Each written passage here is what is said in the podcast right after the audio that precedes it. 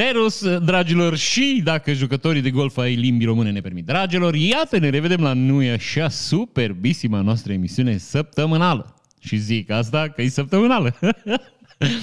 Am avut mici sincope așa, nu o să vă mint, dar iată că, bă, încet, încet. Bun, uh, plonjăm direct în subiectele emisiunii care nu e așa, ne-au atras atenția și o să începem cu următorul titlu. Un șofer de Logan a fost blocat de un BMW și bătut cu o cross de gol.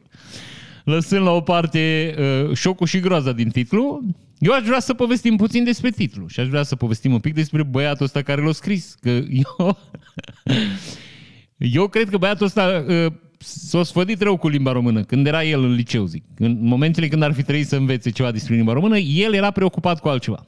V-am mai povestit eu, știți? Că erau niște băieți care în timp ce trebuiau să facă lucruri, erau în altă parte. El cred că era, nu știu, aruncat la coș sau făcea ceva. Uh, nu un BMW a blocat un Logan întreg. Un alt cetățean cu un BMW. BMW-ul nu a luat o decizie, el de unul singur.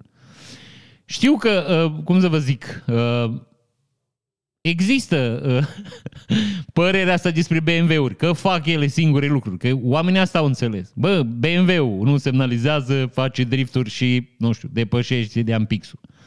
Nu, nu, nu, nu BMW-ul, că BMW-ul nu are nimic, BMW-ul e un brand, cum să vă zic eu, normal de mașini. Cetățenii care le conduc au probleme. Înțelegeți ce vă zic eu? Ei, să, să procedem la noi așa uh, minunat.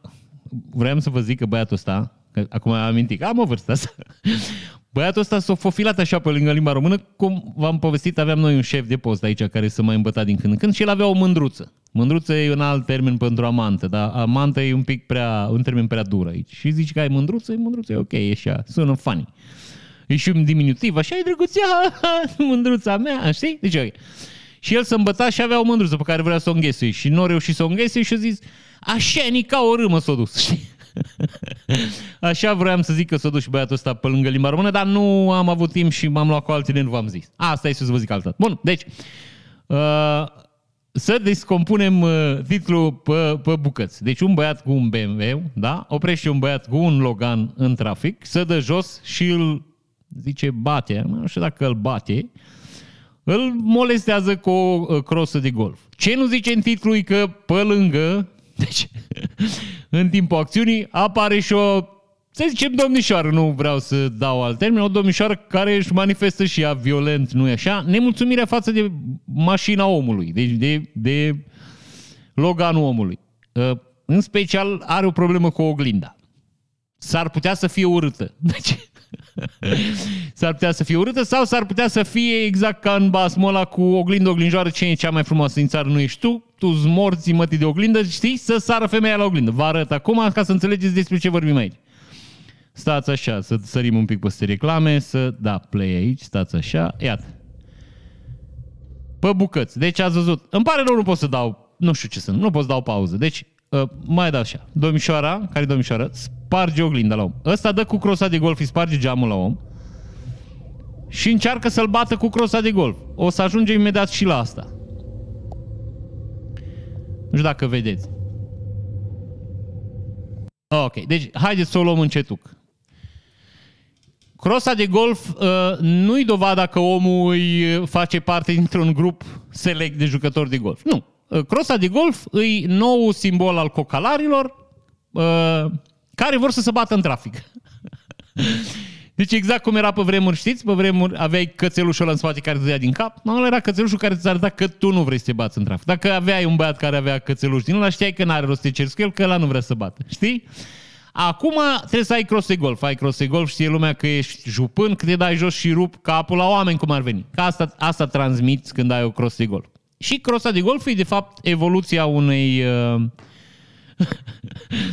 unui sistem de, uh, cum să vă zic eu, evoluția armelor albe pe care le poartă cetățenii în mașină. S-a pornit de la cuțit, s-a trecut în, în bâtă de baseball și acum s-a ajuns la crosă de golf, ca să simplificăm.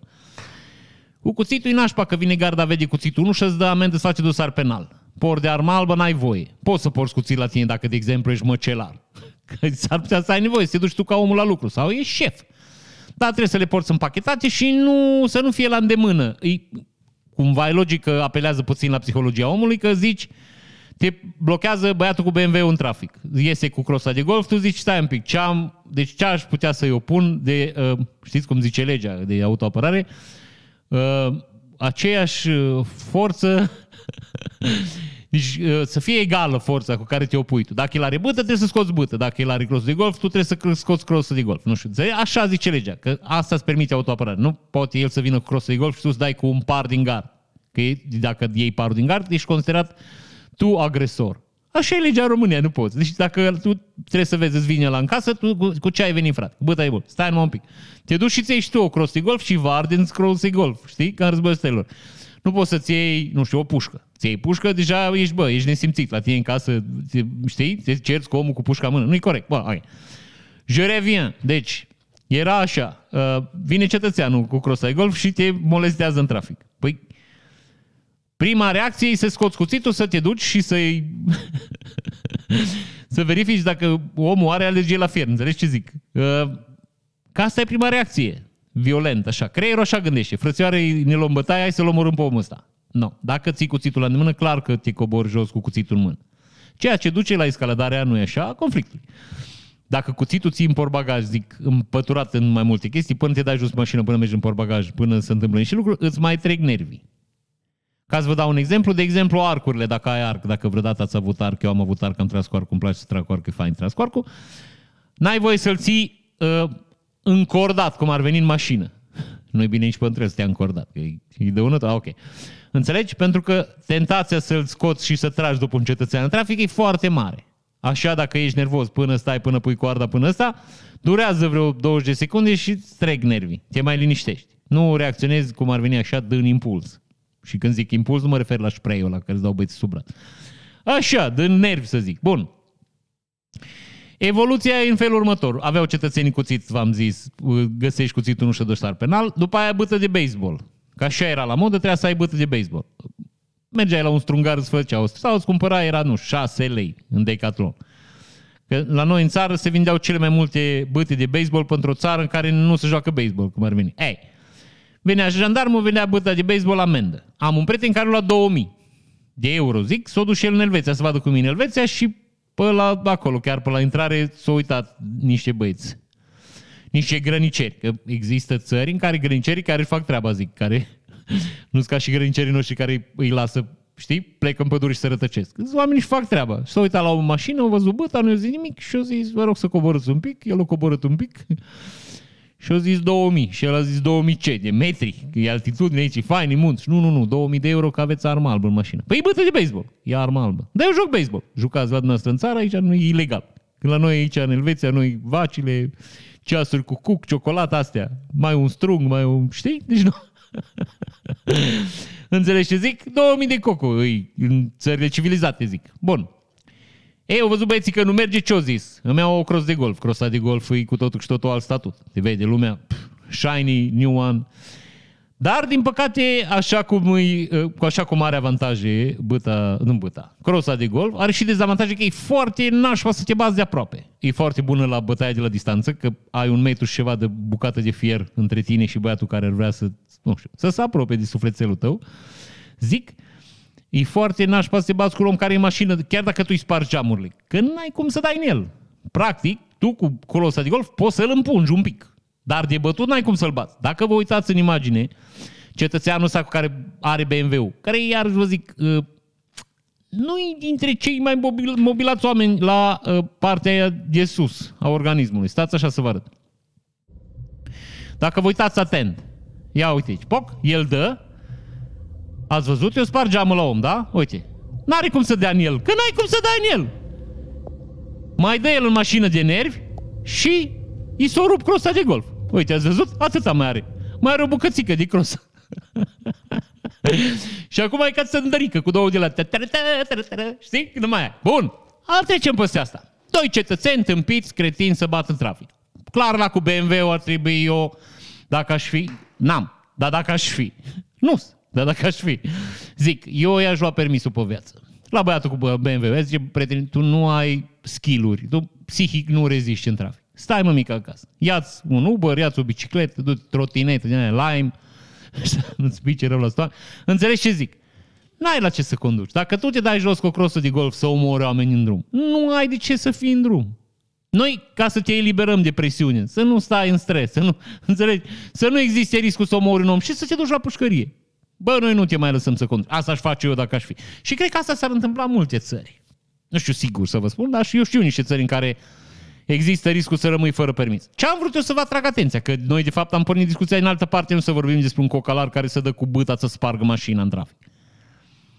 Eu înțeleg că sunt nervi, eu înțeleg că te enervezi, că te stresezi, dar de acolo până la a te coborâ să dai în cap unui om, băi, o distanță destul de lungă. Uh, nu pot să înțeleg nici într-un fel gestul ăsta. Deci mi se pare descalificabil așa. Deci, băi, ești un animal, clar un animal. Bun, ok, să, să privim un pic domnișoara. Deci, vedeți, domnișoara dă cu piciorul în oglindă. Bănuiesc că ți-am zis, îi, îi urâțică ea, fata. Știi? Oglindă, oglinjoară, ce e cea mai frumos din țară? Nu tu. deci femeia a dat cu piciorul în oglindă. Stați așa că nu știu că m-am arătat. Deci, ia uitați aici. Dați așa. În primul rând vă mai spun ceva. Fata s-ar putea să fie foarte supărată că a venit de la băiatul la care o vopsește. Are un hairstylist care practic nu știe meserie cum ar veni și vopsit are partea de jos e, e blondă și partea de sus e brunet. Acum, cu freza aia n-ai cum să nu fii nervos și eu aș fi nervos. Deci și eu aș bate oameni pe stradă să am așa o freză. Da, revenim la, la ideea problemei. Tu, ca femeie, ca fată, care ești în mașina unui băiat care se dă jos cu grof, grof auto, cu crosa de golf la alți oameni, tu te cobori să dai cu picioarele în mașina omului, mă? Pe ce femeie ești tu? Știți ce se întâmplă aici? Dacă cumva băiatul ăla cu Loganul ieșea pe partea aia și îi dădea, nu știu, niște palme sau niște pumni. Începe iar discuția aia, bă, animalul lovește femeia. Știți ce zic? Nu dai într-o femeie niciodată. Ce mă, eu dacă cu piciorul în oglindă? Eu înțeleg că e discursul vostru e normal și nu e normal să dai într-o femeie. Dar pe de altă, altă parte, nu e nici normal să faci gesturi din astea tu fiind femeie. Pentru că te expui unor riscuri. Sunt mulți oameni care își iubesc mai mult mașina decât uh, iubesc, nu știu cum să zic, nu libertatea, că în momentele alea nu prea judecă, știi? Îți dai seama că nu au nu stau ei să calculeze frățioare dacă o lovesc pe femeia asta, două luni, oamenii o să vadă pe internet și o să vorbească urât despre mine. El are gânduri din astea. El pur și simplu vede că ai lovit mașina, care e munca lui de o viață și care e chinul lui și care s-o frățioare, o strâns bani și nu s-o dus la discotecă, înțelegi? Tu ca femeie nu te gândești că s-ar putea să o iei în freză într-o situație din asta? Că s-ar putea să o iei. Ce te mână pe tine în luptă? Că e o copilă, frățioare, e o adolescentă, pare o tânără. Te dai jos și dai cu picioarele Ce vrei să demonstrezi? La ce? Cât de penibil trebuie să fii? Pe lângă băiatul ăla cu crosa lui de care s-au și rupt în timpul acțiunii, că trebuie să fii, iar zic, trebuie să fii puțin trepanat, să nu-ți dai seama că aia e o țevișoară frățioare absolut de decor, mai ales că e o crosă mică. Aia e crosă de golf de dat aproape, știi? Lovituri din astea mai defines așa, nu-i dispar geamuri la mașini și de bătut cetățeni în trafic. De aia zic. Deci femeia sare la bătaie, my friend. Deci sare la bătaie. Stați așa să vă arăt că nu-i, nu-i o singură dată. Că mai vine o dată, uite-o. Deci vedeți? Deci femeia dă cu picioarele în, în oglinda omului. Pentru ce? De ce? De ce ai face gestul ăsta ca și femeie? Repet, dacă ar lua bătaie, nu ar fi discuția, ai de mine, bă, animalul ăla o dat într-o femeie. Nu? A, că ar fi. Deci îți dai seama că ar apărea cetățeni. Pe bună dreptate, eu le dau dreptate, că n-ar trebui să dai nici într-o condiție într-o femeie. Pe de altă parte, tu ca femeie nu ai vreo secundă gândul că, bă, dacă se dă asta și îmi dă una. Tu chiar crezi că oamenii funcționează rațional și zici, a, mi-a dat cu piciorul în oglinda, eu nu o să dau neac, o să vorbească lumea urât despre mine pe internet. Știi ce zic? Bun! Foarte drăguță discuția. Da, în principiu, uh, poliția, așa cum v-ați așteptat, se autosesizează. Filmul apare de pe în grădina Europol, cum ar veni, nu știu, am înțeles că în ultima vreme băieții ăștia posesorii de imagini, ar trebui să-și facă un canal ei. Știi cum era la e pe YouTube, băieții aia care puneau chestii drăguțe de ce se întâmplă în trafic. Europolul, văd că în ultima vreme nu Europol, cum îi zice, le zice la băieții ăștia? Ba, Europolul, în ultima vreme ei distribuitorii de fanii clipuri funny de pe net. Bun, um, nu mai am multe de spus despre chestia asta. Bun. Bănuiesc că vă așteptați justiția să-și facă treaba. da, da, da, ok. Asta este. Bun, și în, în Iași, un șofer de autobuz uh, lovește o fetiță pe o trecere de pietoni, dânsul fiind în urma controlului sub influența băuturilor alcoolice și să constată, deci să ajunge la o discuție, cetățenii, adică șoferii acestei minunate regii de transport, consumă alcool la volan. Există o poză cu cetățeanul, o să vă arăt dacă o găsesc, chiar aici, în care el se urcă fu- cu țigara, fără mască, cu țigara și cu berea în mână. Și dacă, nu știu, pare matrafoxat așa din zonă, din poză, deci nu, nu pare chiar, uh, știi, nu pare chiar uh, lipsit de substanțe uh, dăunătoare în organism. Acum, hai să vă spun ceva. De ce ai bea la volan? Dați-mi o explicație logică, că eu am stat și m-am tot gândit și nouă. Mai ales tu fiind șofer profesionist și știind faptul că dacă te prinde cineva, ai rămas fără permis pe o perioadă lungă de timp, că la profesionist și mai nașpa puțin. De ce ai bea la volan? Nu, aveți vreo explicație? Băieții ăștia spun că, vezi, doamne, spre capă de linie șoferii își fac cumpărături ca să se ducă acasă și acolo să îmbată. Uh, lăsând la o parte uh, așteptările noastre, adică, vai de mine, șoferii noștri nu fac așa ceva, iată că fac, că nu-i... Deci dacă oamenilor le dai posibilitatea să facă o mizerie, o să o facă. Uh, eu nu înțeleg de ce mașinile astea nu au uh, ele alcoolmetre din alea, cum au la american, de exemplu, așa că știți. La american, pentru că tot așa cetățenii nu se puteau obține de la băut alcool, au niște uh, testere de alcool când porniși motorul. Țineți minte că v-am povestit eu că era un băiat care a vrut să-și pornească mașina și era beat și mașina nu a pornit? Și o coborât din mașină și a găsit un, un uh, raton mort. Sau, cel puțin așa apărea în prima fază, și o lua ratonul și l-a stors ca să scoată un, un pic de aer în aparatul care testa alcoolul. Și au reușit la nu știu câtă încercare să pornească mașina. Deci tot stors ratonul, înțelegi? Să scoată aerul din el și beat fiind, o pus ratonul pe banchetă. Ratonul în urma masajului făcut de cetățean și-a revenit. Și că iarăși vă spun, ca să-i mulțumească, nu să aflăm ceată, sau ca să se răzbune, poate vrea să moară, știi? Vrea să părăsească această crudă lume. O sări și l-a mușcat pe cetățean, care cetățeanul intra cu mașina într-un stâlp. Și acum să o luăm puțin înainte. Deci omul era beat, a vrut să pornească mașina, nu a putut să pornească mașina, că avea alcool în aerul expirat. Și atunci o lua ratonul, o stors ratonul, o porni mașina, o pus ratonul, ratonul și-a revenit, în timp ce omul era în trafic, o sări, l-a mușcat, omul a intrat cu mașina în pop. Deci... nu, știi, nu, absolut, nu, nu se poate inventa așa ceva. N-ai, nu se poate mintea, nu poate să-ți fete, să-ți eclozeze așa ceva niciodată. Deci asta, așa. Aia zic, de ce nu să pun niște aparate din alea? Că am înțeles că nu sunt foarte scumpe. Și vă 300 de dolari bucata. Și urci în autobuz, sufli, nu sufli cum trebuie, nu pornește mașina, la revedere drum bun, vin băieții, ți autobuzul trinceacat. Care ar fi motivul să bei? Bă, cât de tâmpit trebuie să fii să bei, fiind șofer de autobuz. Și acum, Băieții de la regia de transporturi, ei zic că ei fac controle, frățioare, e așa aleatoriu. Ma friend, dacă aveți un om care bea la volan, bere, bă, în timpul zilei, bere, el doare, bă, în 14, înseamnă că nu faceți niciun control niciodată. Înțelegi? Never ever pe planetă. Că dacă ar exista o șansă ca omul să fie prins, n-ar bea. El bea pentru că știe că e în siguranță, nu-l verifică nimeni. Am terminat această discuție. În principiu, o altă scăpare a legislației românești, zic eu, ar trebui să fie obligatoriu uh, la regiile astea de transport să existe niște, niște uh, cetățeni să meargă cu mașina și să-i testeze așa aleator pe șoferi. Asta trebuie să existe.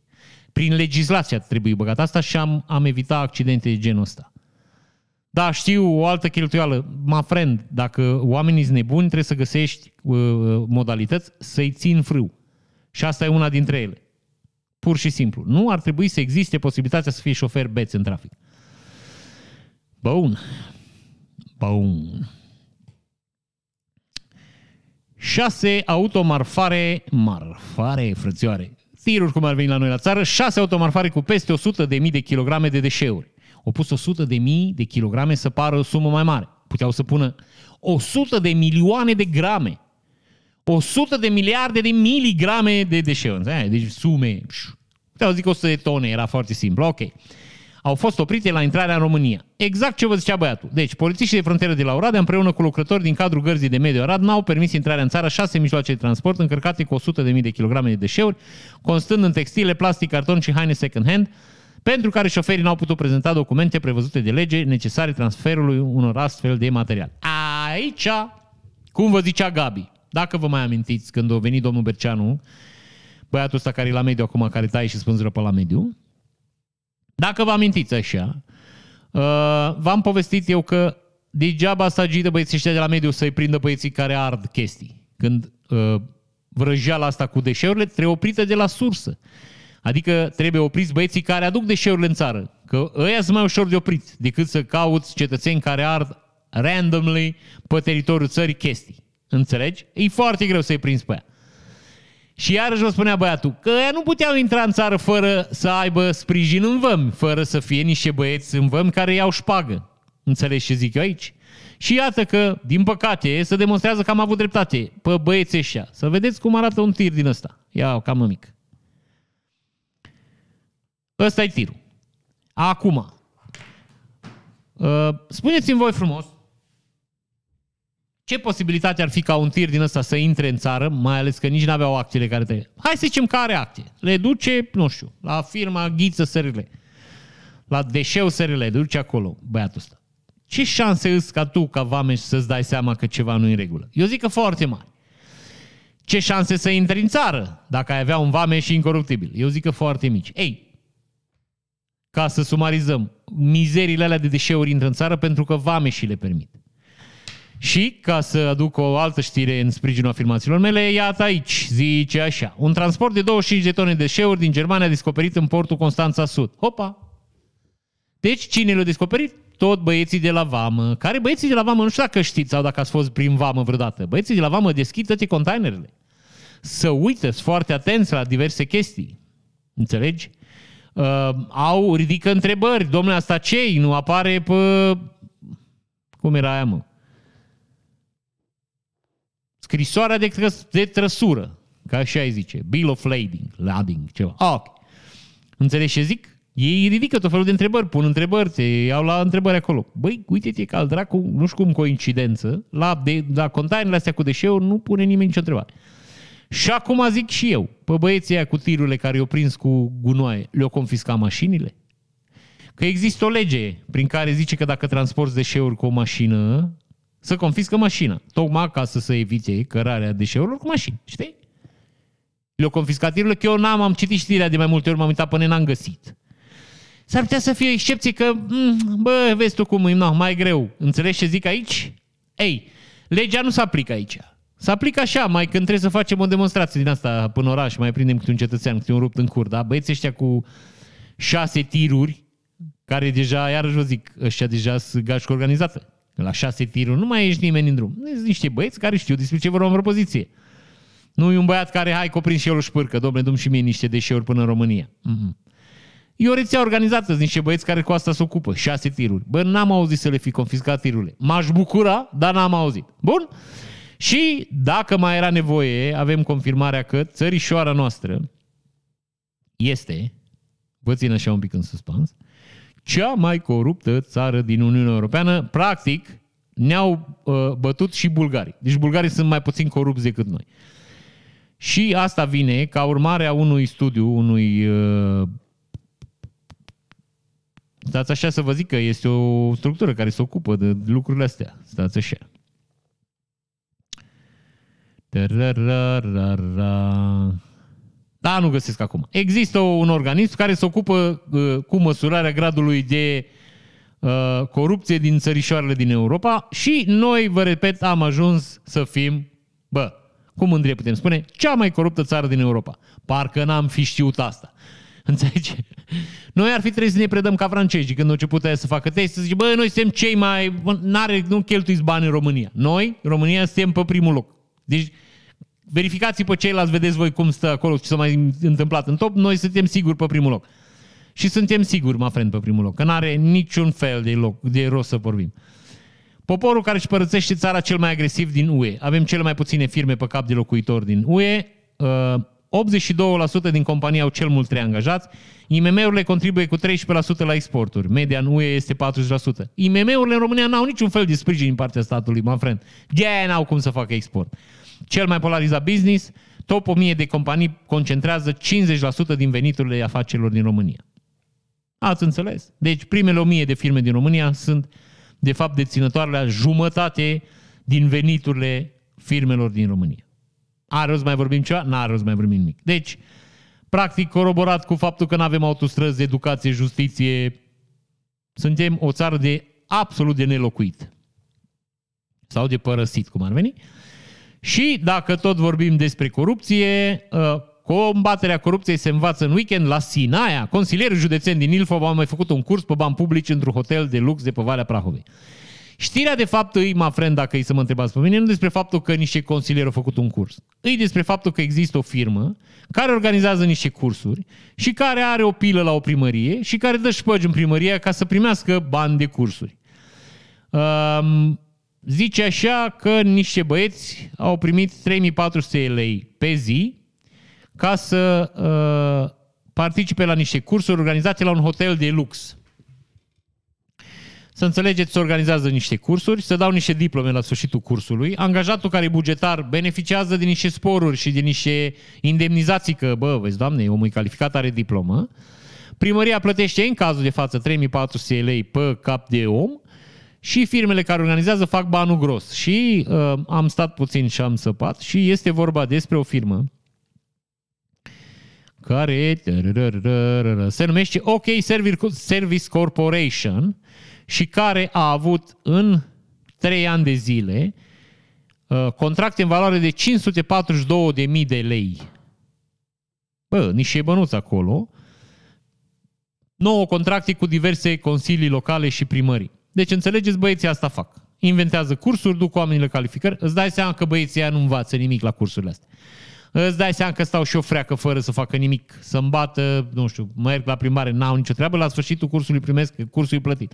Primesc o diplomă. N-am auzit să fi picat vreodată un om la cursurile astea.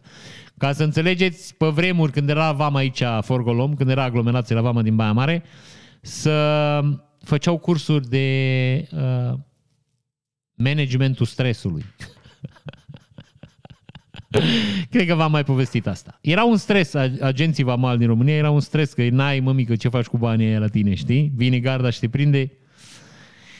E un stres asta, n-ai ce să... Da. În fine, deci cam așa funcționează lucrurile în țărișoară. Ă, primăria mai sifonează niște bani de la o firmă, firma să face că organizează, bugetarii îți mulțumiți că primesc diplomă, primarul ia și el își șpagă, firma face banul, ia cam afrent. Așa funcționează economia în țărișoară. Uh, nu vă spun mai multe că e uh, futil, să zic. N-are rost. Asta e, asta e țărișoara. Cu asta defilăm. Uh, din nefericire nu răspunde nimeni pentru asta. Aia v-am explicat eu. Nimeni nu răspunde. Domnule, cine a fost de vină? Cine a dat contractul? Cine a semnat? Cine a organizat? Nimeni. De-aia să și întâmplă lucrurile astea în țărișoară, pentru că, vă repet, nu răspunde nimeni. Și pentru că, iată, și uh, ne-au lipsit știrile cu poliția română. O să am făcut un putpuriu așa de știri numai despre angajații Ministerului de Interne. Și iată așa. Domnul Bode zice așa. Afganul care a comis o crimă la Timișoara a fost prins pe aeroportul din Atena. Ministrul Afacerilor Interne, Lucian Bode, a declarat vineri la Timișoara că autorul afgan al umorului unui conațional în zona Gării de Nord din Timișoara, în luna aprilie, a fost prins noaptea de joi spre vineri pe aeroportul din Atena. În urma cooperării polițienești internaționale, seara trecută a fost reținut în Grecia un cetățean afgan. Nu știu dacă înțelegeți voi. Băiatul ăsta, domnul Bode, el se laudă cu ce au făcut polițiștii din Grecia. Deci el fiind ministrul justiției în România, el, ministrul de interne în România, el se laudă cu acțiunile alții poliții din altă țară, plătiți de alți oameni. Pentru că noi n-am fost în stare să-l ținem în țară pe băiatul ăla. Deși știam că o comis o crimă, s-a văzut, a fost martor, a fost înregistrări, toată lumea știa că o comis o crimă, nimeni nu s-a gândit că ar trebui arestat, sau reținut, sau dat în consemn la frontieră. Dacă oamenii l-au arestat pe aeroport, băiatul era cum a... Uh, cum să vă zic eu, pe picior de plecare, că n-avea niciun fel de stres. Autoritățile din România nu l-au deranjat în vreun fel să știe omul că e urmărit. Deci omul pur și simplu a plecat ca și cum nu s-ar fi întâmplat nimic. Deci, din nou, un mare succes al poliției din altă țară. Băi, avem noroc că suntem în Europa, aia vă zic, că ne mai ajută ăștia. Și tot domnul Bode zice așa despre asasinatul din Arad. Vorbim de un mod de operare diferit. Dispozitivul a fost uh, montat în mașină. N-ai. Deci după un an de zile, după, nu știu cât a trecut, mă friend, de la explozie, uh, poliția română zice avem dovadă clară că a fost vorba de o explozie, deși nu putea fi altceva, da? Deci un, a fost o explozie, da? Și mai avem dovada clară că dispozitivul exploziv a fost în mașină. Deci nu în afara mașinii. Practic, asta schimbă cu totul și cu totul datele problemei. Deci, nu a fost o bombă montată sub mașină, a fost o bombă montată în mașină. Deci, nu știu dacă înțelegeți, frățioare, so- deci, pur și simplu ne răsturnă. E ca și în serialele alea, când te uiți și în ultimul episod, bă, să întâmplă ceva. Așa e și aici. Ne-a trebuit o săptămână să ne dăm seama că a fost de fapt o crimă. Acum, după o lună sau cât mai trecut, ne-am dat seama că de fapt a fost o explozie și că bomba a fost în mașină. Ei, bă. Și mai vine și IML-ul, deci băieții de la IML, și ei ne dau o știre, deci absolut... Știu că nu v-ați așteptat, deci aia zic. Necropsia a confirmat că omul de afacere a murit la câteva secunde după, mașin, după ce mașina a sărit în aer. Nu, nu v-ați fi așteptat la asta, zic. Nici la asta nu cred că v-ați așteptat, nici eu nu m-am așteptat, că am uitat. Că ia. Avem o vârstă. Deci, practic, prin toate structurile noastre monitorizăm atent tot ce se întâmplă în proximitatea familiei Crișan, a zonei în, ce, în care s-a întâmplat, în zona în care se desfășoară activitatea. Deci omul, practic, nu avem niciun fel de nu știm ce s-a întâmplat. Stăm cu ochii geană pe familie, da de da de să înțelegem ce s-a întâmplat. Nimic. Asta e poliția română, mă friend. Bun. Zice așa, numire controversată la poliția din Galați. Un ofițer care le dădea informații traficanților de droguri a ajuns șef. V-am povestit despre asta, dacă mai țineți minte. Un ofițer interzis de DICOT pentru că le dădea informații din dosare traficanților de droguri din Brăila, știți aia că nu intri în Brăila că te taute, ok? A fost numit șeful biroului care se ocupă de prinderea infractorilor urmăriți general. Ofițerul este fiul unui fost procuror general al României și rudă cu șeful poliției din Galați. Comisarul șef Victor Sâmpetru a fost pus la dispoziție anul trecut de Brigada de Combatere a Criminalității Organizate, după ce DICOT Galați a retras avizul de acces la dosare. Deci, practic, nu mai putea lucra acolo, că el nu mai primea dosare. Putea eventual să vină, nu știu, mai aduc un par de apă la oameni să stea la o poveste, știi? Dar în rest n-avea, că nu, nu-l lăsau să umble cu dosare, că dădea în gât. Iarăși vă spun, în orice țară normală asta, unul la mână nu ai mai fi fost în poliție, doi la mână s-ar fi putut să faci un pic de pușcărie. Dar iată, de ce să nu reabilităm acest uh, tânăr uh, promițător pentru Poliția Română și iată că e promițător pentru că odată rămas fără aviz, comisarul șef Victor Sâmpetru a fost obligat să plece de la combaterea crimei și a fost preluat de IPG Galați, care era condus de comisarul șef Cornel Mototolea, cu care are o relație de, nu e așa, rubedenie. Zice, în luna februarie, șeful IPG Galați a, fost, a forțat numirea consili, consili, comisarului șef Sâmpetru în funcție de șef al serviciului arme însă planurile au fost zădărnicite de dezvăluirile din presă.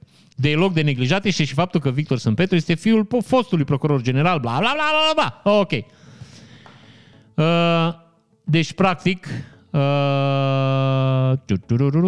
ba, trebuie să vă citesc asta neapărat. De rog de neglijat este și faptul că Victor Sâmpetru este fiul fostului procuror general adjunct al României, Marcel Sâmpetru, condamnat la 2 ani de închisoare cu suspendare în 2015 pentru divulgarea de informații nedestinate publicității. Procurorul Sâmpetru a fost implicat în multe alte scandaluri și dosare penale legate de Rafa Onești, Banca Agricolă, Sovid... Sovidiu. Sorin Ovidiu Vântu, Mafia SRI sau Omar Haisan. Am solicitat IPJ Galați, ok, o solicitat punct de vedere, nu o să primească nici Deci băieți ăștia, vedeți că dacă tăticul, mămica, cineva e în sistem, poți să mai dai informații la interlop, poți să mai ajut, știu, un infractor să sta și Asta este, my friend. O să te iertăm, îți dăm a doua șansă. Aici, deci dacă aici, în țara asta, nu există uh, iubire de aproape și uh, cum să vă zic eu, cum îi zice religie, întoarcerea celălalt obraz nu există nicăieri pe planetă.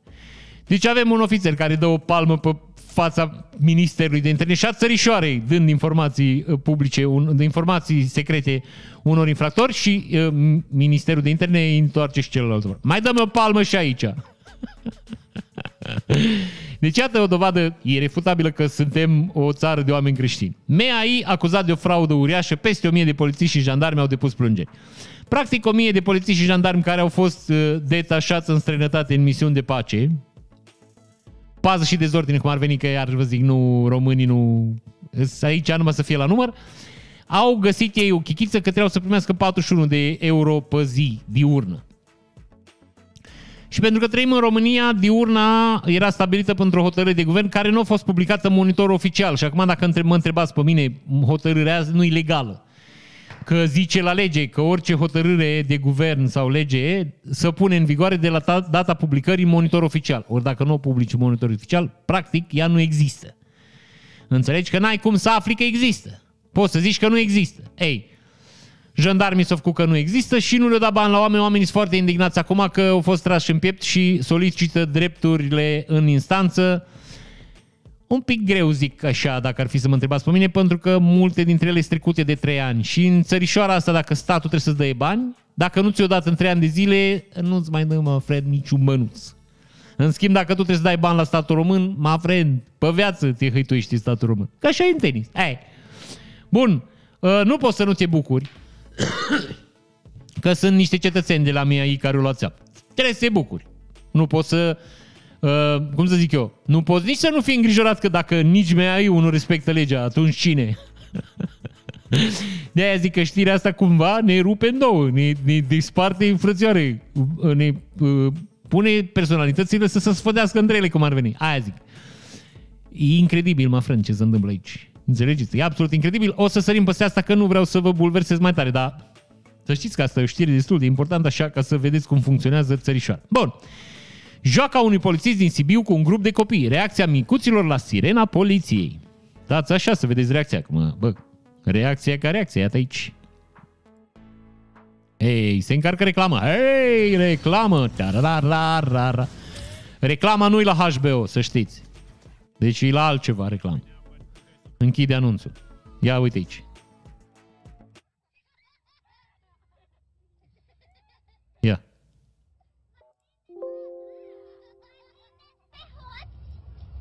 Da, mi-a prins. Ia uite aici.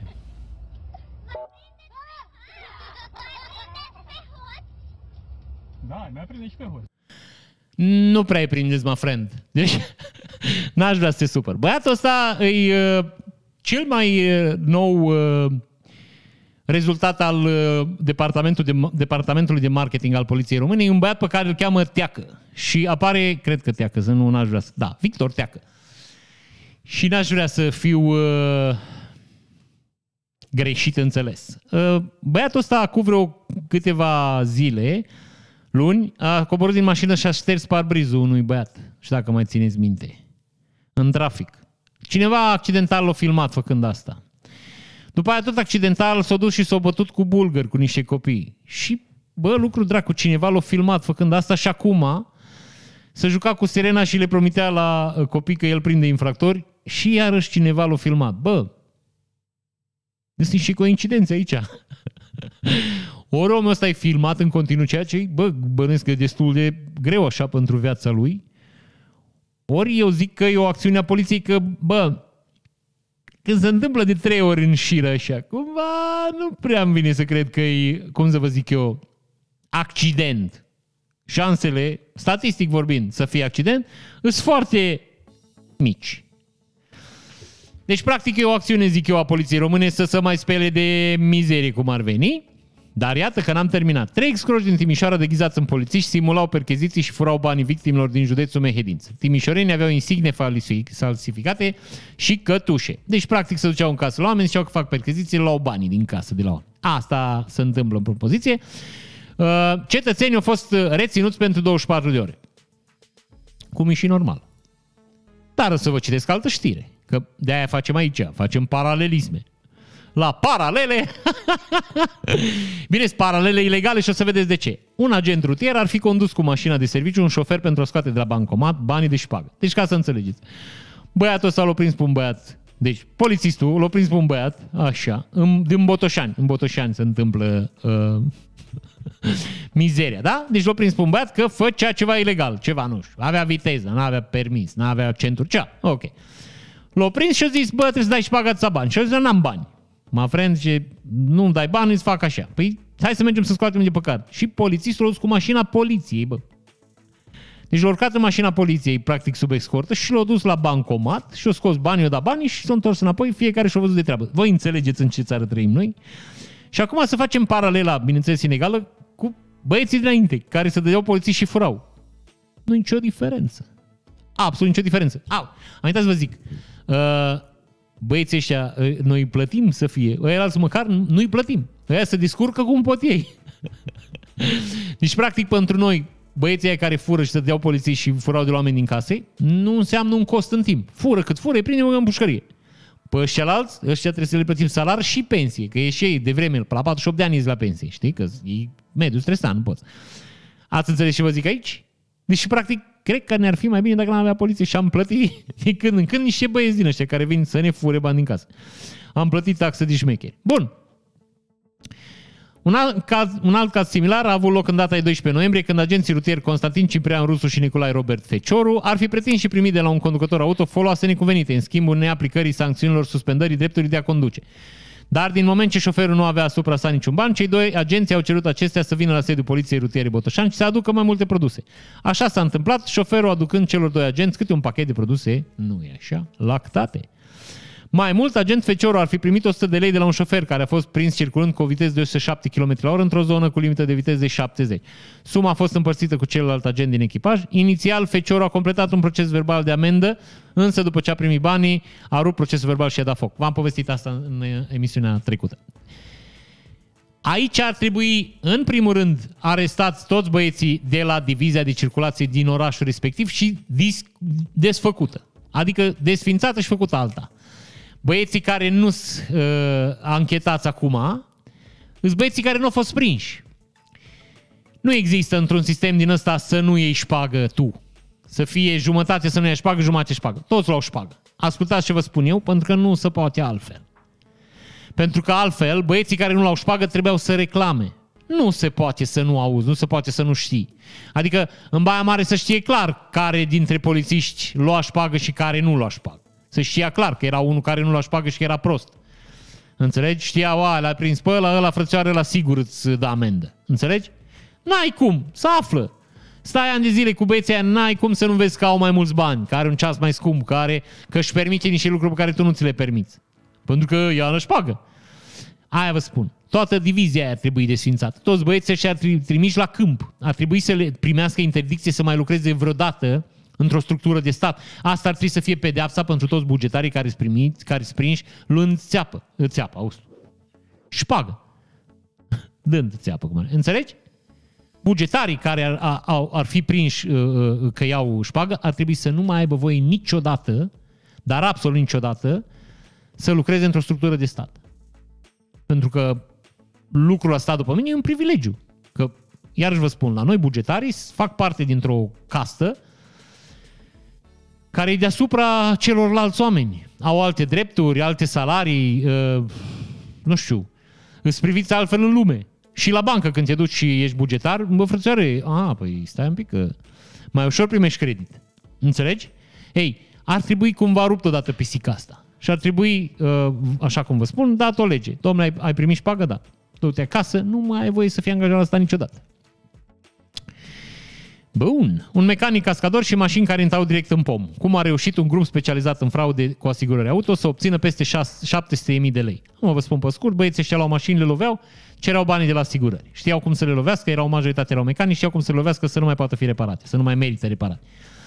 Și aici asta vine doar pe fondul, uh, cum să vă spun eu,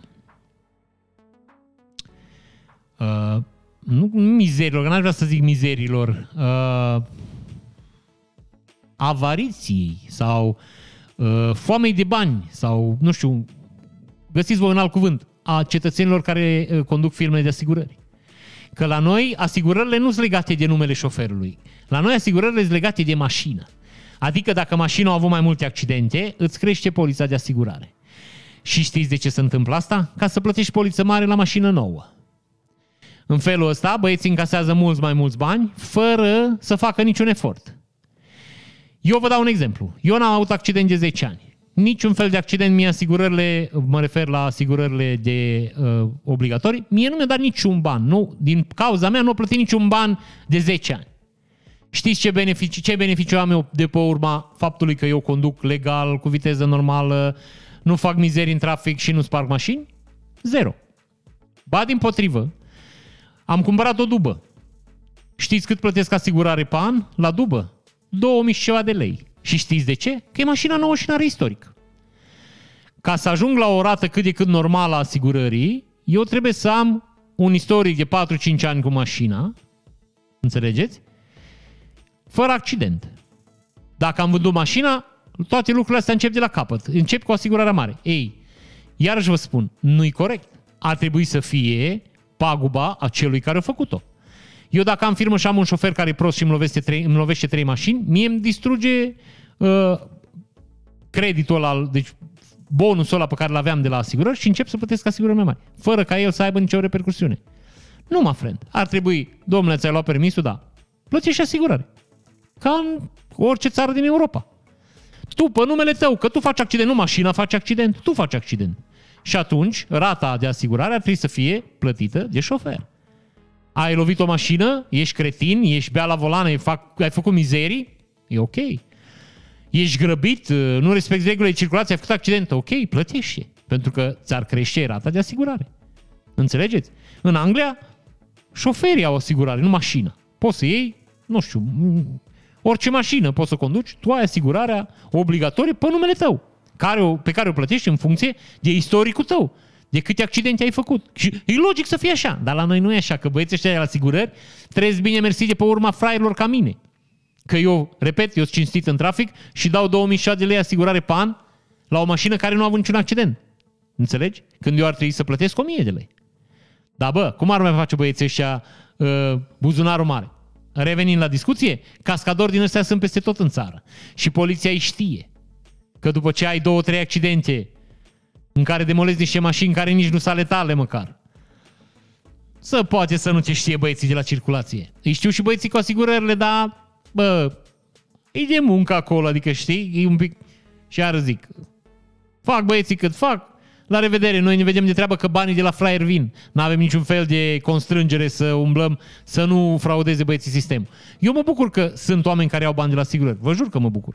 Tocmai din perspectiva faptului că asigurările ne iau banii nouă cu japca. Și vă spun asta în condițiile în care chiar s-au anunțat scumpiri la RCA. Că nu sunt bani. Vă repet, în condițiile în care majoritatea oamenilor plătesc fără să aibă de ce deci plătesc sume imense, da? Fără să beneficieze de faptul că nu au făcut accidente. Noi plătim la, eu plătesc la același nivel cu un băiat care a spart patru mașini până acum. Nu e nicio diferență între noi. Și atunci de ce oamenii ar conduce atent? De ce ar merge încet? De ce, nu știu, uh, nu s-ar grăbi în trafic? Că nu există nicio penalitate. Asta este. Mașina. Plătești asigurare, la revedere, o vinzi, îți alta. Rata de asigurare la fel. Dar dacă i s-ar dubla la un băiat cu BMW-ul, zic, care are două accidente, dar dacă i s-ar dubla sau i s-ar tripla asigurarea full casco, cum ar fi? Asigurarea RCA. Sau dacă, de exemplu, ar fi asigurări care n-ar mai vrea să te asigure, ca în Germania. Că în Germania, iarăși vă spun, dacă tu ai mașină și faci două, trei accidente, nu mai găsești firme să-ți facă asigurare. Nu mai vor să-ți facă asigurare. Ești un risc prea mare pentru ei și nu mai vor. Și te trezești că ai mașină și nu poți să conduci. Cum ar fi asta să întâmple în România? N-ar fi oamenii puțin mai atenți în trafic? N-ar mai fi mai puțin grăbiți pe, pe drumurile țărișoarei? Ia gândiți-vă voi un pic, dacă i-ar arde un pic la buzunar. Că așa zicea ei, na, și ce, dau într-unul, păi la BMW-ul meu îmi găsesc cei două aripi pe 500 lei. Da, 500 lei, mă friend, dar dacă tu ar trebui să plătești la anul, în loc de, nu știu, de 700 lei cât ai asigurare acum, ar trebui să plătești 2000 sau 3000 sau 4000 de lei. Bă, n-ai să te gândești un pic, bă, bă, mă duc un pic mai încet că ea. la anul trebuie să schimb uleiul, știi? E un pic de lucru. Poate mi-au niște cauciucuri noi, mie nu noi. Folosiți la bune, asta zic. Înțelegeți ce vă zic eu? Eu mă bucur că sunt băieți din ăștia care fură bani de la asigurări. Că poate o să ajungem la un moment în care asigurările o să-ți dea seama că, bă, nu-i bine. Că nu așa trebuie să funcționeze sistemul și ar trebui să recompenseze oamenii care nu fac accidente. Ar trebui să aibă grijă de oamenii care nu fac accidente. Asta ar trebui să fac. O nemulțumire personală pe care eu o reflect în nu așa. Emisiunea noastră minunată. Așa, nou standard al integrității propus de guvernanți. Pot primi donații de la infractori sau fugari dacă ele sunt trecute în declarația de avere. Bineînțeles, titlul e făcut la mișto, E o investigație făcută de Libertatea și se referă la faptul că generalul Tiberiu Silviu Dumitrache, aflat la comanda Direcției Generale de Protecție Internă, are în proprietate, conform declarației de avere, un domeniu în suprafață de 31.000 de metri pătrați, pe care este plasat un conac de 2700 de metri pătrați. O casă de 2700 de metri pătrați. Casa a fost primită donație, da, de la uh, Luca. Mă cheamă Luca. Cred că știți, băiatul ăla care avea Petrom Service. Cred că vă mai amintiți voi despre el, Liviu Luca. Uh, și care au sifonat sute de milioane de euro din Petrom Service. Și acum, ca să scape de urmărire, omul și-o donat casa șefului serviciului secret al MEAI. Pentru că nu e așa, cine o să confiște casa șefului serviciului secret al MEAI? Bineînțeles, domnul Luca a aflat în pușcărie, o să iasă și o să-și primească casa înapoi, bineînțeles în schimbul unei sume de bani. Voi ați înțeles la ce să folosiți oamenii MEAI acum? ca să ascundă bunurile infractorilor. Ei, băiatul ăsta ar trebui demis și băga puțin la pușcărie, așa dacă îi să mă întrebați pe mine. Că el zice, am primit donație casa. El a primit o casă de 2006 de metri pătrați, donație de la un infractor. Și lui se pare normal că el a trecut în declarația de avere. Pentru că pe el nu poate atinge nimeni, că el e șeful serviciului secret al MEAI. Voi înțelegeți în ce țară trăim noi? Oamenii ăștia apără infractorii în, în, în țara în care hoții și vardiștii își pe mână. Noi în România nu putem juca hoții și vardiși, bă, că se e numai o echipă. Înțelegi? În orice țară, dacă copiii joacă hoții și vardiștii, hoții de o parte, vardiștii de cealaltă parte. Noi nu avem cum. La noi hoții și vardiștii sunt o singură echipă. Suntem țara în care e absolut imposibil să joci hoții și vardiștii. ne aflăm în această imposibilitate. Deci, practic ați înțeles despre ce vorba. Bă, dacă ai trecut în declarația de avere, poți să ascunzi averea infractorilor fără niciun fel de problemă, dacă ești, nu e așa, și pe ceva șef pe la MEAI. Bărbat reținut după ce a scos cuțitul când i s-a cerut să poarte mască într-un magazin. Avea asupra sa și un baston, baston telescopic. Cum vă ziceam, armele românului, cuțit, baston, bâtă de baseball. Am abât anul luat cu el că cred că îl deranja la mers. Un bărbat în Sibiu care a refuzat să poarte mască, uh, o devenit recalcitrat, a venit poliția și l-a imobilizat Uh, bravo poliției din Sibiu. Un adevărat succes. Singurul, de altfel, din ultima vreme. Ați prins un om care nu vrea să parte mască și care a devenit violent și care avea cuțit și uh, tonfă la el. Avea frățioare băți din la telescopic, cum îi zice. Că nu cunosc termenul că nu folosesc. Baston telescopic. Deci, iată, nu e așa un succes al poliției române. Bun. 10 polițiști ai Serviciului de Matriculări au fost duși la audieri în Timișoara de către ofițerii anticorupție. Sunt bănuiți că de la începutul anului au luat mită de aproape de 400 de ori în valoare de 100 de mii de lei pentru a urgenta dosare de matriculare. Știți, țărișoara, din cauza numărului mare de matriculări, se află într-o criză. Programările la matriculări durează luni de zile. Bineînțeles că polițiștii s-au gândit să Uh, facă o mică afacere înfloritoare în acest domeniu și și-au făcut frățioare ei un serviciu paralel de matriculări și de programări pe bani, cum ar veni, 400 de cazuri. Bine, dacă 400 prinse, îți dai seama că sunt mii. Eu vă zic în Baia Mare, în Baia Mare să fac lucrurile astea pe față.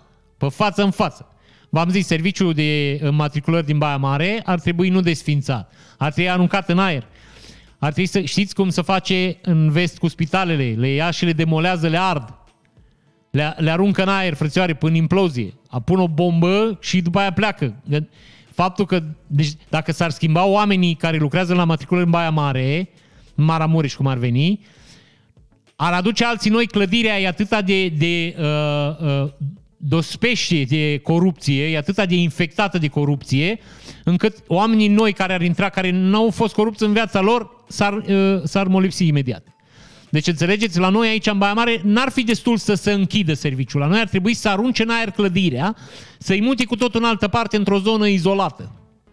Ca să fim siguri că avem o șansă să avem un serviciu de matriculare. Eu v-am mai povestit. Că stăteam la coadă și veneau băieții șmecherii, samsarii de mașini ăștia care vând câte 40-50 de mașini pe săptămână și ANAF-ul nu-i verifică, că bă, de ce ar verifica? ANAF-ul mă verifică pe mine, că am avut 7 lei uh, restanță la stat, știi? Aia zic. Că asta e eu infractorul care te prins. În fine, deci veneau băieții cu dosarele și le băgau pe celălalt ghișeu. Și băiatul de la ghișeu care trebuia să deschidă ghișeul la ora 10 să vorbească cu mine, nu putea că era ocupat, el făcea dosarele samsarilor care, pe lângă că nu stau la coadă, înțelegi? mai veneau și cu pretenții, erau și cu gura mare. Și eu am scris atunci prefectului care accidental era de la PSD. Și n-am primit niciun răspuns nici în ziua de astăzi. Deci am depus o plângere, n-am, nu mi-a răspuns nimeni niciodată. V-am povestit, nici măcar n-aveau ecusoane oamenii ca să nu n-ai pe cine să reclam. Pe cine? Pe băiatul ăla. Care băiat? Ăla de la ghișeu. Păi trebuie să spui un nume aici, domnule. Putem face reclamațiile așa în alb. Păi dacă n-are ecuson, nu să știu cum îl cheamă, că nu vrea să-mi spună cum îl cheamă. Că l-am întrebat, domnule, cum te cheamă? Și dar ce vă interesează? Vreau să depun o plângere pe numele noastre, vreau să, pe numele noastre, vreau să vă, rec- vă reclam că nu vă faceți treaba. Și el a zis, bine, întreabă pe colegii mei.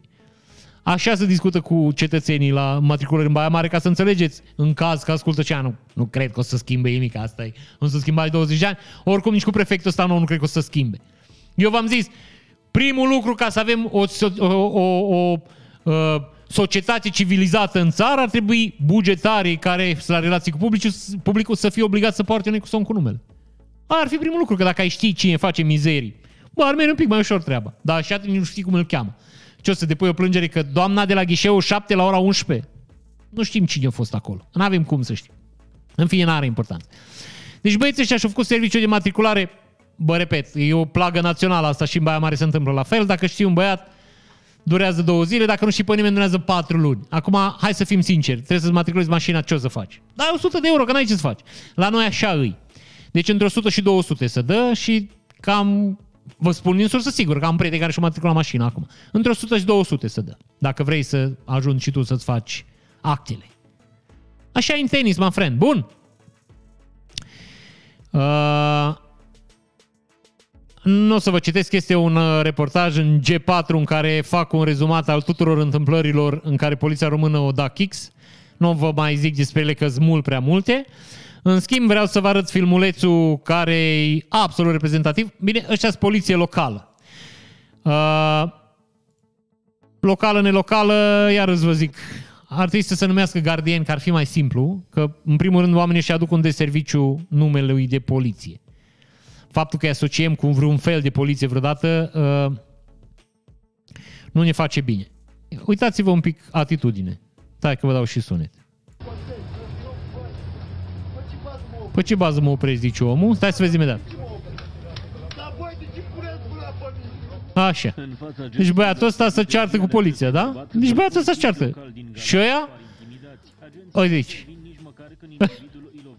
Uite-te la ei. Deci nicio treabă n-au, mă, friend. Da, acum urmează momentul. Uite aici. Fii atent. Pac, pac, pac. Și am plecat. Deci, practic, poliția locală, pac, pac, pac, și-o plecat, știi? Deci n-ai ce să... Bun, vin, vin ajutoare, iată-i. Apare poliția locală în acțiune, ta și băieții fug în direcția cealaltă. Acum, no, să nu fim, hai să nu fim ticăloși, că n-are rost. Bă, nu cunoșteau locurile, nu știau despre ce e vorba. Dar, iată că băiatul ăsta, mult mai șmecher își dă seama, moment în care cetățeanul își pierde, nu e așa, cătușile. Deci îi pică cătușile lui. Avea cătușile așa, la, cum să zic eu, la vizibil. Deci îi pică cătușile, așa cătușile. Uitați-vă ce organism au ăștia. Uitați-vă la ei. No. Bă, cine, cine angajează pe oamenii ăștia? Acum, pe bune, mă. N-ar trebui să fie oamenii la poliția locală, n-ar trebui să fie niște oameni... Bă, singura chestie, să poată, uite-te la ei. Deci uite cât uite cum îs, uite cum... Deci, frățioare, la un... Îs, eu vă zic, dacă ești la doctor, asta e obezitate morbidă. Îs bolnavi. O să știu să ceară în scurt timp, spor, că trebuie să fugă. Așa cum au aia spor că, nu știu, că iar de, o iar ochii de la calculator și radiații, ăștia o să ceară spor că ei trebuie să fugă. Păi îi, îi, îi, afect, le afectează sănătatea faptul că trebuie să fugă. Înțelegi? Nu exista un standard, nu exista la un moment dat, bă, trebuie să ai o anumită greutate, o anumită înălțime, să fii angajat la poliția română. Nu exista asta, nu, nu aveam asta în, în fișa postului, cum ar veni. Îi angajează pe toți oamenii, adică nu mai, nu, e așa de ușor. Bun, și haideți să vă dau și niște știri din politica din țărișoară. Da, vi le dau pe scurt ca să nu ne mai lungim, că iarăși am... Uh, avem o oră. Europarlamentarul PSD Claudiu Manda a fost trimis în judecată de DNA. Domnul Claudiu Manda, în caz că a fost plecat de pățărișoară, îi uh, iubitul soț al uh, doamnei... Uh, cum o cheamă, mă? Vedeți că creierul meu mă... Uh, zi, frățioară, a fost ministrul muncii, ea, mă. E incredibil. Da, ei nu contează cine cu cine e căsătorit aici. Femeia aia nebună de la PSD, frățioare, din Craiova. Primărița din Craiova, am fine, n-are nici mutant. Bun. Deci băiatul ăsta a fost prins că el o dat ilegal la niște asistat social, vreme de uh, o lungă perioadă de timp uh, bani ca să-l voteze. Și uh, ca să vă dați seama așa despre uh, mărimea traficului, 305, mărimea uh, bulei, 315.000 de lei.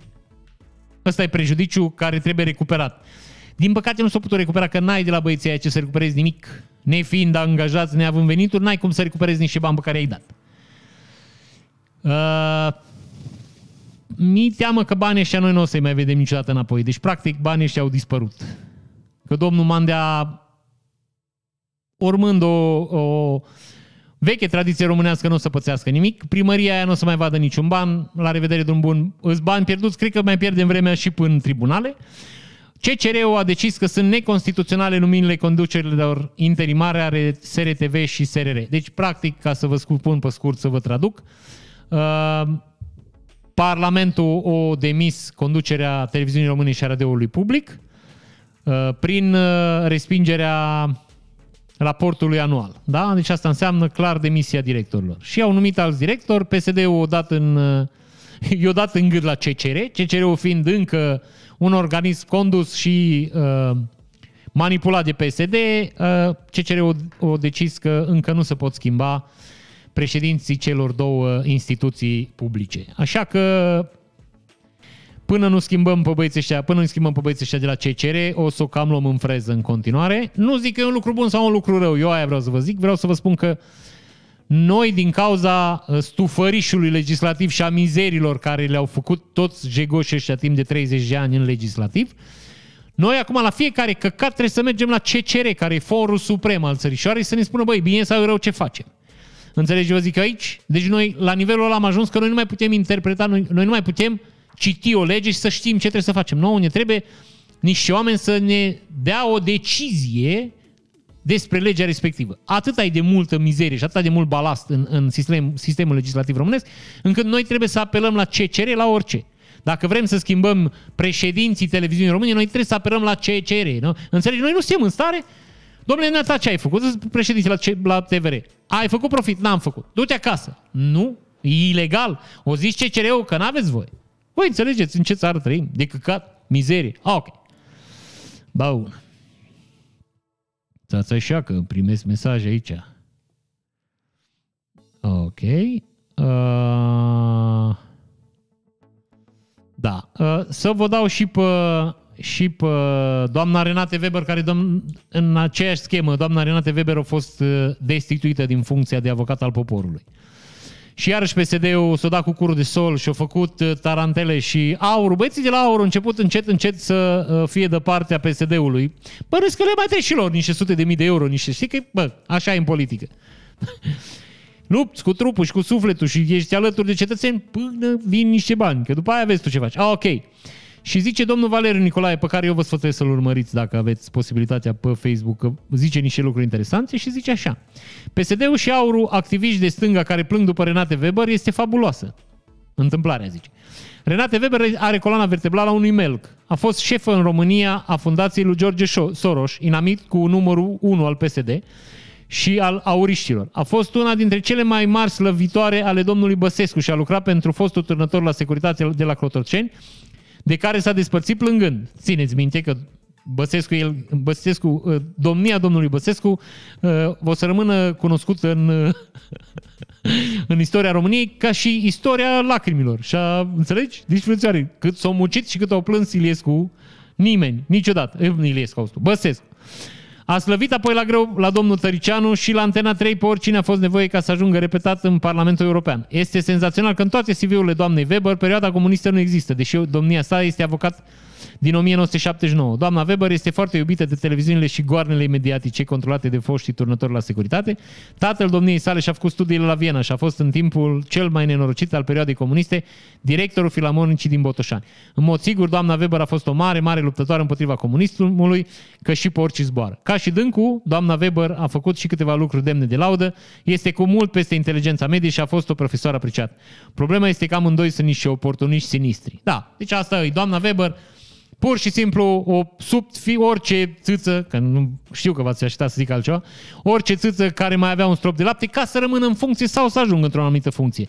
Și acum, înțelegi, e susținută exact de partidul pe care dânsa, vreau să vă spun că atâția ani l-a uh, hulit și l-a marginalizat, să zic, cu toate puterile sale.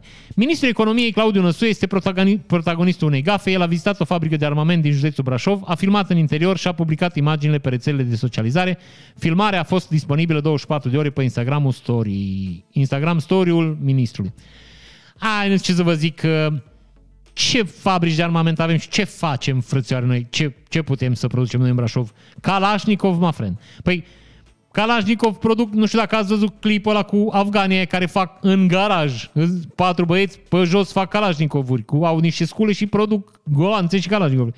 Ce secret poate să fie în România? Ce poate să producă România secret? Nu zic că e un lucru bun. În mod normal omul nu se pricepe și, iar vă zic, nici nu se înconjoară de oameni care să pricep, cum ar fi normal să fie. Dar e băiat din ăsta, din valul nou, după la USR și ăștia au impresia că ei știu tot ce trebuie, nu mai au nevoie de angajați, nu mai au nevoie de consilier. Hai, în fine. Stelian Ion, prima reacție după pensionarea Georgianei Hosu la 48 de ani. Vă dau din, uh, ca să înțelegeți despre ce vorbim. Domnul Stelian Ion este ministru uh, justiției bănuiesc din țărișoară și doamna Georgiana Hosu este uh, fosta șefă de ICOT, cea care a închis dosarul August 10. Știți? Doamna, doamna Georgiana Hosu a zis că nu e nimic acolo. Nu s-a întâmplat nimic, de o seară poate fi închis, jandarmii o acționa legal. Așa cum o să și rămână de altfel, că nu are nimeni nici, niciun interes să se sfădească cu jandarmeria. În principiu, domnul ministru îmi zice că el, ca și om, nu-i de acord cu pensionarea doamnei, ca și ministru nu are ce face, că așa e legea. Da. De-aia v-am și votat, domnilor de la USR, să ne, pur și simplu, să ne explicați că n-aveți ce face. Putea să ne ziceți că nu aveți ce face pe margine, să lăsați niște oameni care chiar să pricep sau să ne ajutați să găsim niște oameni care să pricep. Da? Bă, așa e în tenis. Mai învățăm o lecție. Asta e România. Uh, știi, la noi uh, error and error. Nu-i try and error, știi, cum e în mod normal în orice sistem care încearcă, greșește și se perfecționează. La noi e error and error. Noi merem din greșeală în greșeală. Și la domnul Ciolacu, uh, nici boi nu-i trag, din nou îi sar bagnotele 200 lei din buzunar. Ceea ce ne duce cu gândul la două chestii. Unul la mână e că are tot timpul la el 200 lei, bani de zile negre și că bănuiesc că are o slăbiciune să-i țină la buzunar de la piept, cum știi, când toți oamenii țin în portofel. Nu o să aflăm niciodată care treaba. Poate are, domnul are un, uh, un fel de bonheur, port bonheur, cum ar veni la el, știi? cum alții duc, nu știu, plăbuță de iepure, uh, poartă chiloții norocoși, domnul, domnul Ciolacu trebuie să aibă un teanc din bagnote 200 lei la piept. Plus chiar zic, nu știu, poate prins o manevră, prins o șmecherie, cumperi o mașină, cumperi ceva. Bă, ai niște bani la tine, altfel e. Bun! Uh, foarte două scurte, foarte scurte două, foarte știri scurte. Două știri foarte scurte. Marina SUA și-a lansat la apă un nou portavion și ca să-l încerce o detonat 18 tone de explozibil în apropierea lui să vadă dacă să zgârie vopseaua. N-am aflat, nu știm încă, s-ar putea să nu se întâmple nimic și un pluton german aflat în Lituania într-o misiune de pace este retras și urmează a fi desfințat pentru că uh, au apărut uh, comportamente rasiste și antisemite. Așa să face, my friend, în tenis. Așa trebuie făcut. Bun. Uh, cam atât din știrile uh, nașpa din țărișoară. Mai aveam asta că domnul Ciolacu crede, ne, ne, uh, ne îndeamnă să cumpărăm Dacia electrică, care, uh, vezi, doamne, să stimulăm economia românească, Dacia electrică fiind produsă în China. Da, n-ai, asta zic. E foarte complicată discuția. România e pe primul loc în topul UE la mita dată pentru asistență medicală în pandemie, deci am mai bifat-o și pe asta. Uh, iarăși vă spun, vă mai dau o chestie așa din casă. În Baia Mare era 200 de euro vaccinul. În perioada în care nu puteai să te vaccinezi, deci în perioada în care își făceau vaccin doar oamenii din sistemul medical, în Baia Mare era 200 de euro vaccin. Eu știu familii întregi care s-au vaccinat cu 200 de euro pe bucată. Deci așa funcționează legea și onoarea în țărișoară. Ca să înțelegeți, frățioare, ai bani scap, n-ai bani. Eu zic asta în ideea că nu, am avut noroc și a fost o chestie ușoară. A fost pandemia asta, lăsând la o parte numărul de morți și faptul ce s-a întâmplat, noi am avut noroc că a fost o formă ușoară. Putea fi un virus mult mai agresiv, mult mai rău. Și putea să fie mult mai rău, dar aia vă zic. Ai 200 de euro scapi. Și procurorii care au închis dosarul șoferului reclamat că pipăia fetițe, acuzați de șeful CSM că au distorsionat legea, uh, foarte pe scurt că n-am uh, nici nervi, nici uh, timp, un șofer care agresa sexual fetițe, un șofer de autobuz ducea fetițele la școală, bănesc că țineți minte despre treaba asta, cercetat de uh, poliție, dosarul a fost închis odată, mama unei fetițe a, a cerut redeschiderea dosarului, dosarul a fost redeschis și închis din nou. Noi avem o, nu știu, țara asta are o toleranță incredibilă la pedofil, nu știu de ce. Nu, nu, nu găsesc nicio explicație. Se întâmplă peste tot în țărișoară și nu găsesc nicio explicație. A, a, avem vreun avantaj ca și țară? Vin mai mulți turiști? Nu știu. Avem, nu știu, oamenii care ne conduc pedofil și vor să beneficieze de servicii de genul ăsta, nu, nu, nu-mi dau seama. Atât amar de cazuri de, de uh, uh, acte sexuale cu minori nepedepsite în țara asta, incredibil. Ar trebui judecătorii și procurorii care fac mizerile astea ar trebui să fie destituiți imediat. Deci, uh, să, să închizi un dosar de, de molestare sexuală, șase cazuri, nu unul, să zici că e o femeie nebună. Nu, șase cazuri reclamate. Poate sunt mai multe, dar sunt șase plângeri depuse. Și tu să închizi dosarul înseamnă să fii, bă, total neprofesionist, să nu zic rău intenționat. Ah, și cam atât din știrile nașpa din țărișoară. O să trecem la știrile mai vesele așa de pe planetă țică. Un comediant bănuit că, adică nu bănuit, prins că dădea uh, drumul la gaze uh, ilariante în uh, sălile de spectacol, a fost arestat. Un băiat pe care îl cheamă, stați așa că vă și zic, e un indian, Sapan Varma, Verma îl cheamă, Varma, Verma, Verma, un comediant indian care, din cauza că nu avea succes, a recurs la diverse tipuri. Unul avea înregistrări cu râsete pe care le punea în timpul concertelor lui, ca să-i stimuleze pe ceilalți cetățeni să râdă. Nu s-a întâmplat și după aia au încercat să dea drumul la gaz ilariant, adică un gaz care îți provoacă râsul. În sălile de spectacol, băiatul a fost prins și nu e așa, arestat. Practic, la oameni nu le-a plăcut gluma lor, gluma lui. Nu, nu, gustă, glu, nu gustă umorul lui. Na, mă friend, foarte dimineață.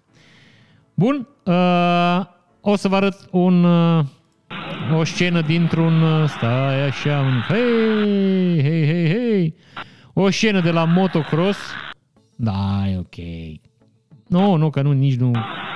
N-ar trebui să fie ceva. Oprește de dracului! Fac și eu ca Băsescu, dar treceți dracului din gură. Ia naua ce dis. Deci fiți atenți. Îi, vă, uh, cum îi zice la aia mămică? să vă descriu ce vedeți în poză. Deci, sunt un grup de cetățeni care vin cu motocicletele practic să întrec, da? Așa. Și aici e un bolovan în care băiatul ăla dă în bolovan și cade. Și se ridică și nu-și mai găsește motocicleta. deci mi se pare foarte tare. Bineînțeles, motocicleta îți agață de un alt băiat. Să vede, deci, stați așa. Deci cade și uitați-vă, acolo ați văzut? Deci băiatul ăla în roșu, uite ăsta în roșu, pleacă cu motocicleta lui. Dar e foarte drăguț. și foarte drăguț omul cum nu-și găsește motocicleta, mi se pare foarte tare. Ar putea să fie, ar putea să fie o scenă din România, din țărișoara noastră dragă. Uh, da, îmi cer scuze, închid mesaje. În momentul Așa să gândesc oamenii că dimineața la ora asta eu aș simt nevoie să văd chestii. Uh, o poză cu o polițistă în misiune, e, e poza polițistei, dacă țineți minte scandalul cu băieții care uh, făceau, uh, ascultau manele și făceau grătar în curtea blocului, a venit poliția să nu mai e așa și cetățenii nu au fost de acord. Dânsa este doamna polițistă care s-a agitat acolo, n-am reușit eu să o prind și am primit poza de la un cetățean care, știi? da, aia zic, cum îi angajează? Nu mai era frățioare, trebuie să ai atâția metri înălțime, atâția piciorul, de atât, trebuie să fugi nu știu câți kilometri, trebuie să sar la... Știi că erau niște probe fizice când te angajai la poliție. Nu puteai să te angajezi așa, nu știu, cu organismul ăsta de scriitor. Bun, așa, o veste foarte tristă, să știți, pentru toată lumea. Victoria Secret o decis că e degradant și absolut imoral să mai folosească super uh, uh, modele în uh, prezentările sale, așa că o să folosească femei am vrea să zic banale, normale. Am înțeles că sunt cea jucătoare de fotbal și ceva avocate. Nu știu ce e dracu să mă uit la show lor, că noi ne uitam, eram, ne uitam frățioare ca și la uh, Game of Thrones. Abia așteptam ultima prezentare de la Victoria's Secret. Da, asta este. Încet, încet dispar toate uh, lucrurile frumoase care ne-au îmbogățit uh, viața. Vreau să vă prezint în continuare o tradiție nu de la noi, dar ar putea fi oricând și de la noi, că și noi suntem cam pe același calapod. Tradiții de petrecere din uh, țările din jur. Uite-te în jur. Așa, ia. Sororul nu o să-l las foarte mult, că s-ar putea să ne luăm strike. Deci un băiat care își toarnă whisky în cap. Stai mă mică, nu mai, nu mai... Ok. Mai bine ți-o în cap cu o spartă după aia și fumează. Acum iarăși vă zic, fizica au lipsit de data asta din ecuație, că e, e destul de, cum să zic eu, de curajos să fumezi uh, țigări în timp ce te-ai, te-ai, te-ai îmbăiat în whisky. Așa. Și urmează reprezentația artistică. Ia uite aici. Uite-l pe meu.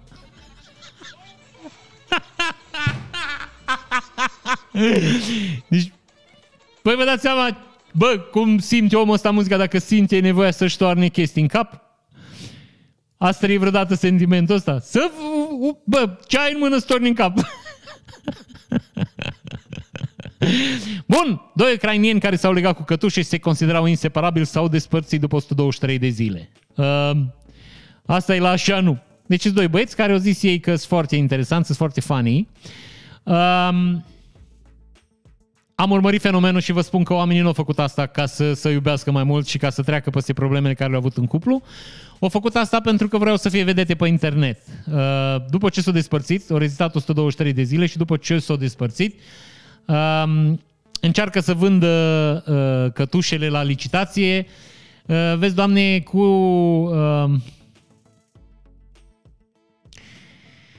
cu scuza că o parte din banii încasați o să fie donați. Deci, practic, oamenii au încercat să fie uh, celebri pe internet, nu le-a prea ieșit. Nu știu dacă să zic din fericire sau din păcate. E un alt experiment, zic eu, care n-ar fi trebuit să existe. Uh, îmi pare rău pentru sunetele astea care se aud în emisiunea noastră de profesioniști, unde nu se întâmplă asta niciodată.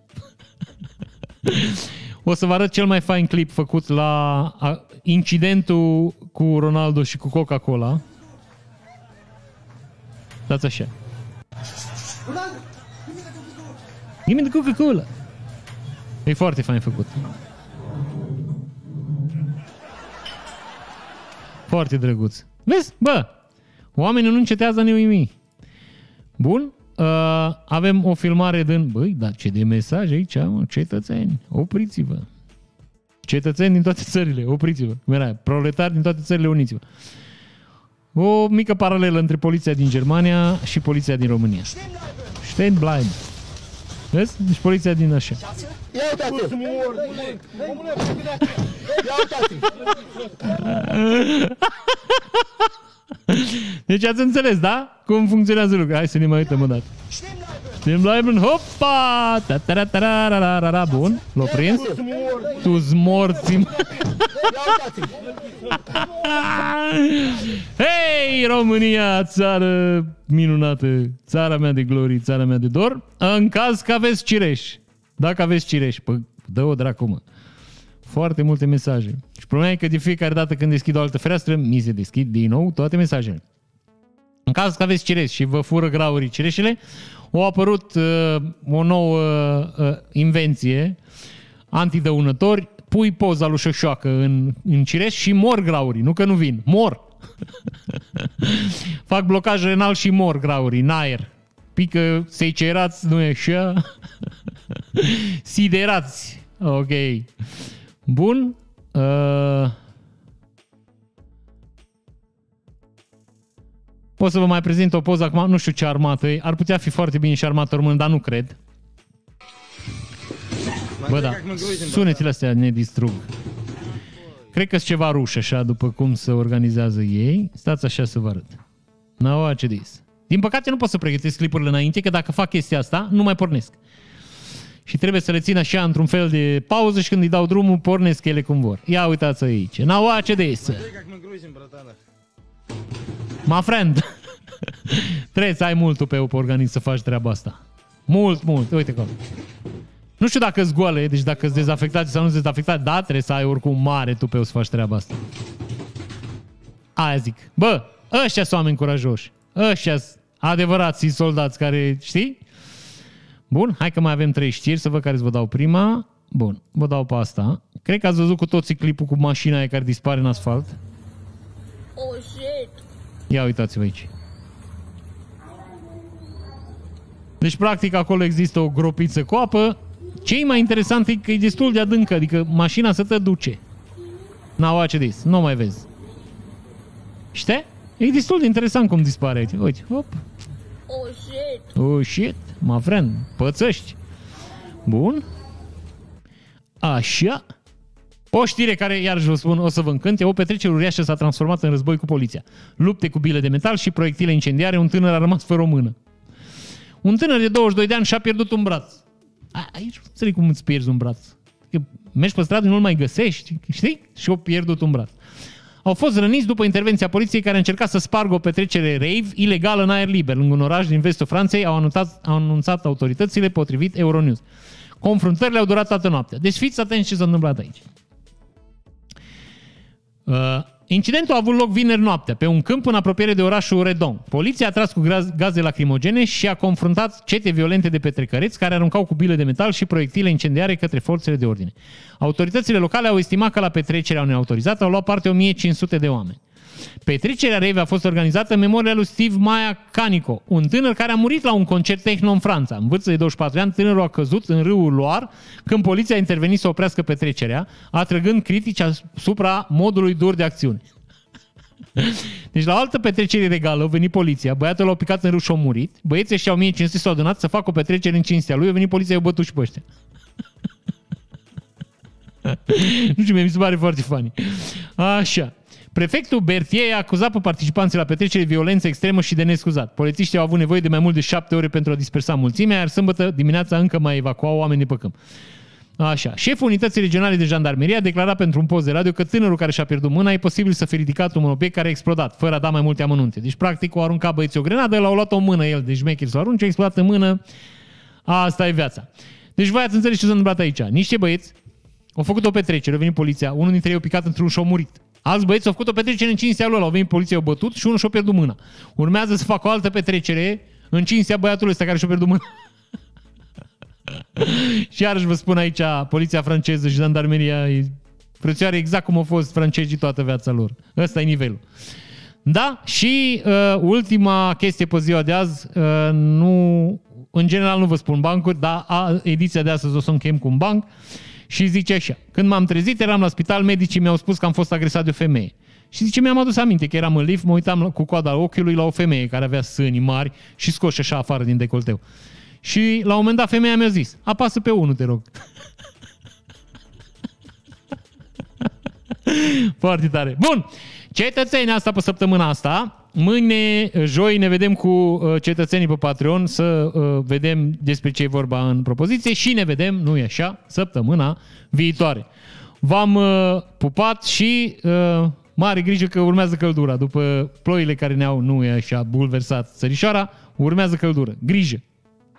Serus. Dacă trebuie să apară ceva aici.